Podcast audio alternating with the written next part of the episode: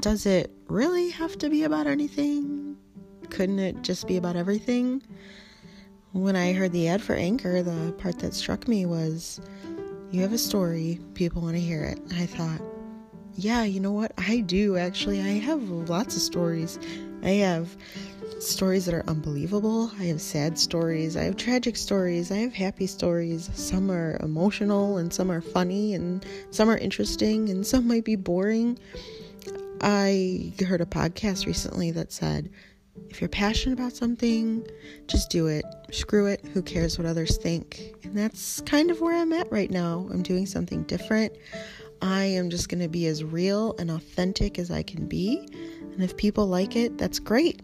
And if some people think it's boring, which I'm sure they will, well, that's okay too.